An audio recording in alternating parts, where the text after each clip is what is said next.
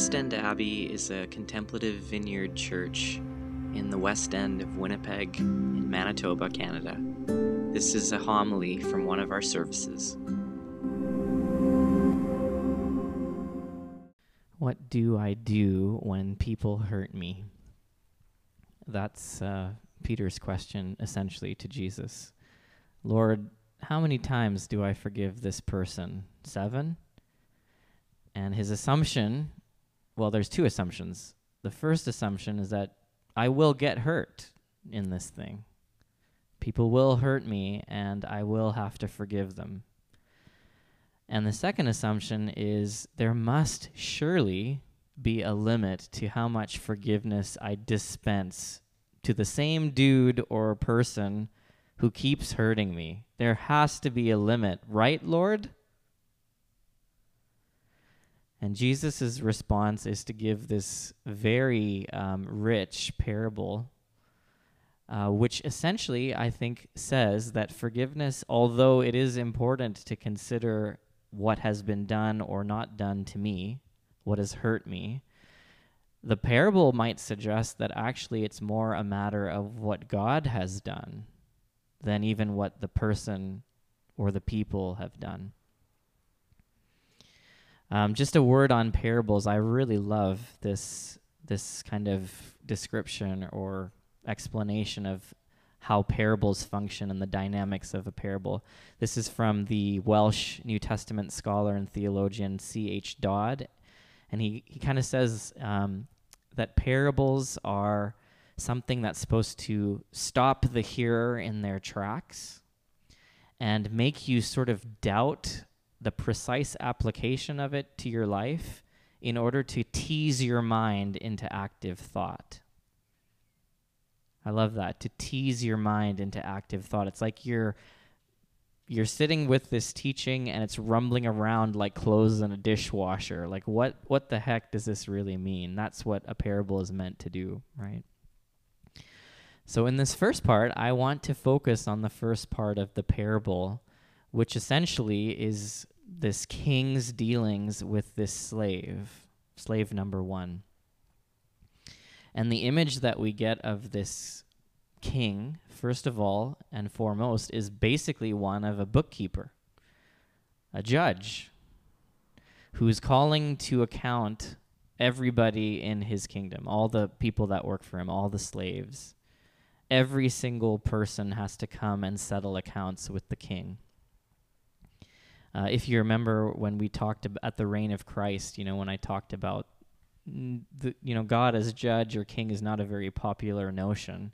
It's easier and perhaps more comfortable to just dismiss that whole aspect of of God because nobody wants to be judged.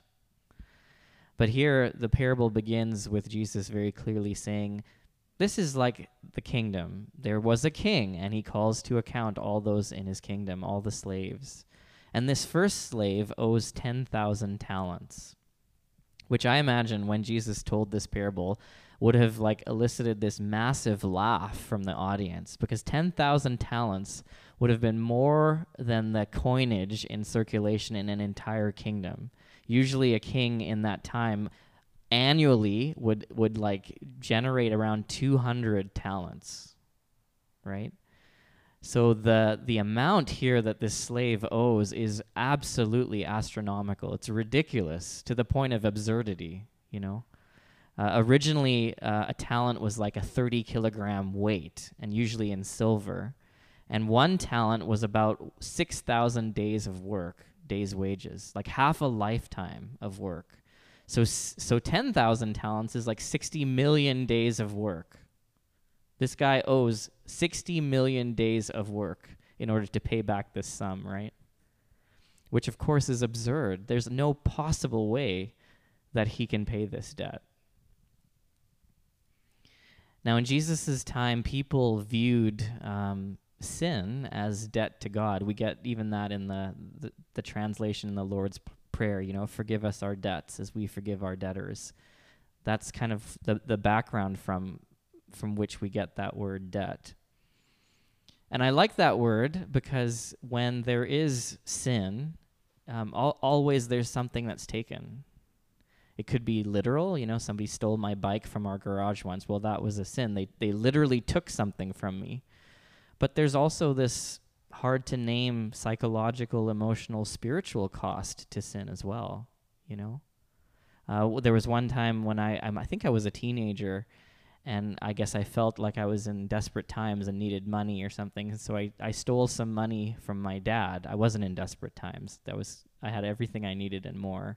But I stole like 20 or 40 Hong Kong dollars from my dad's wallet, you know. And because I wasn't a very like clever thief, obviously he knew that it was gone and he knew it was me. right? And so of course I felt absolutely terrible that I'd stolen this money from my own father I'd stolen from my own dad. And so I gave him back the money because that would that's literally what it cost him. This the sin cost him forty dollars. But I remember looking at his face when he realized that I had stolen from him.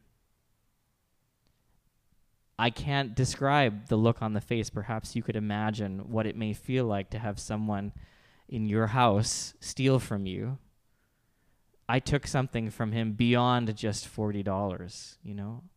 Perhaps I stole the trust that he had in me that if I needed something, I would ask and not just go behind his back and pluck it out of his wallet, right? Sin always takes something from someone, whether literally or spiritually. There's always a cost. There's always a cost. And this first slave, the one who owes 60 million days of work to the king, kind of stands for all of us. We don't like to think of it this way, but this parable Jesus is teaching says it very clearly that when it comes down to it, whether we like it or not, whether we can admit it or not, somehow we all have this ridiculous, unpayable debt to God beyond what we could ever, ever afford to repay. And so I think one of the best spiritual gifts uh, we can actually receive is to recognize, not just intellectually, but experientially, to have some sort of felt awareness. Oh my gosh, like I am in debt to God. How all that works, I don't know. God doesn't really lose things. You can't take things away from God. God doesn't become less God. And yet, in this parable, the slave clearly owes the king something that he could never pay back. He's indebted to the king, right? And so the king pronounces judgment. This guy needs to be chucked in prison with his wife and his kids until every last penny is paid, which is ridiculous. He can't pay it. And so what does he do? Well, he does what most of us probably would do. He falls to his knees and he says, Please have patience with me, and I'll pay you back everything. Which, of course, is absolutely ridiculous. There's no way he can pay back everything. But the simple act of falling to his knees and asking for mercy is, is now what opens the door for him to get mercy. He asks for mercy and he then gets mercy.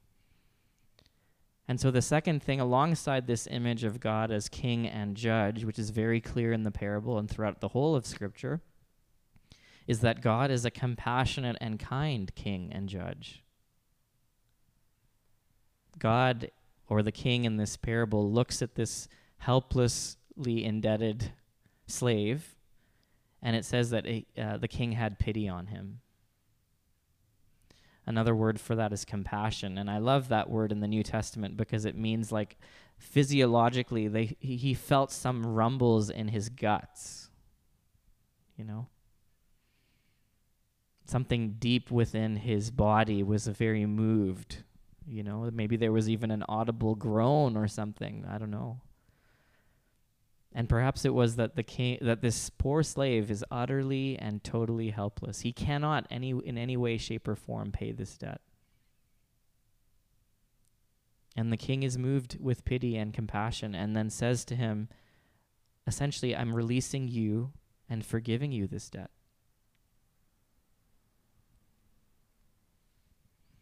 This is so radical. It's if, if the debt was so astronomical, well, the grace and the mercy and the forgiveness here are equally astronomical and immediate. The king is not like, okay, let me get back to you in one week. I'll I'll tally the books. I'll count the numbers. It's almost like a knee jerk reaction, a gut reflex. I see this person who is helpless and is asking for mercy, and I'll give mercy. And like I was saying earlier, you know, forgiveness always has a cost. Well, the king is now out 60 million. Somehow the king has absorbed 60 million wages, work workday wages in, somehow into himself. And that's what real love is and does, right? Real love always costs the lover and benefits the beloved. There's always a cost to real love. I uh, I somehow this hit home for me in a in a real way just recently because I was invited um, to go to India on this trip, which I would love to do. I'd get to see my family. I'd get to do this, that, and the other. But of course, it would mean that I'd have to leave, you know, the family at home.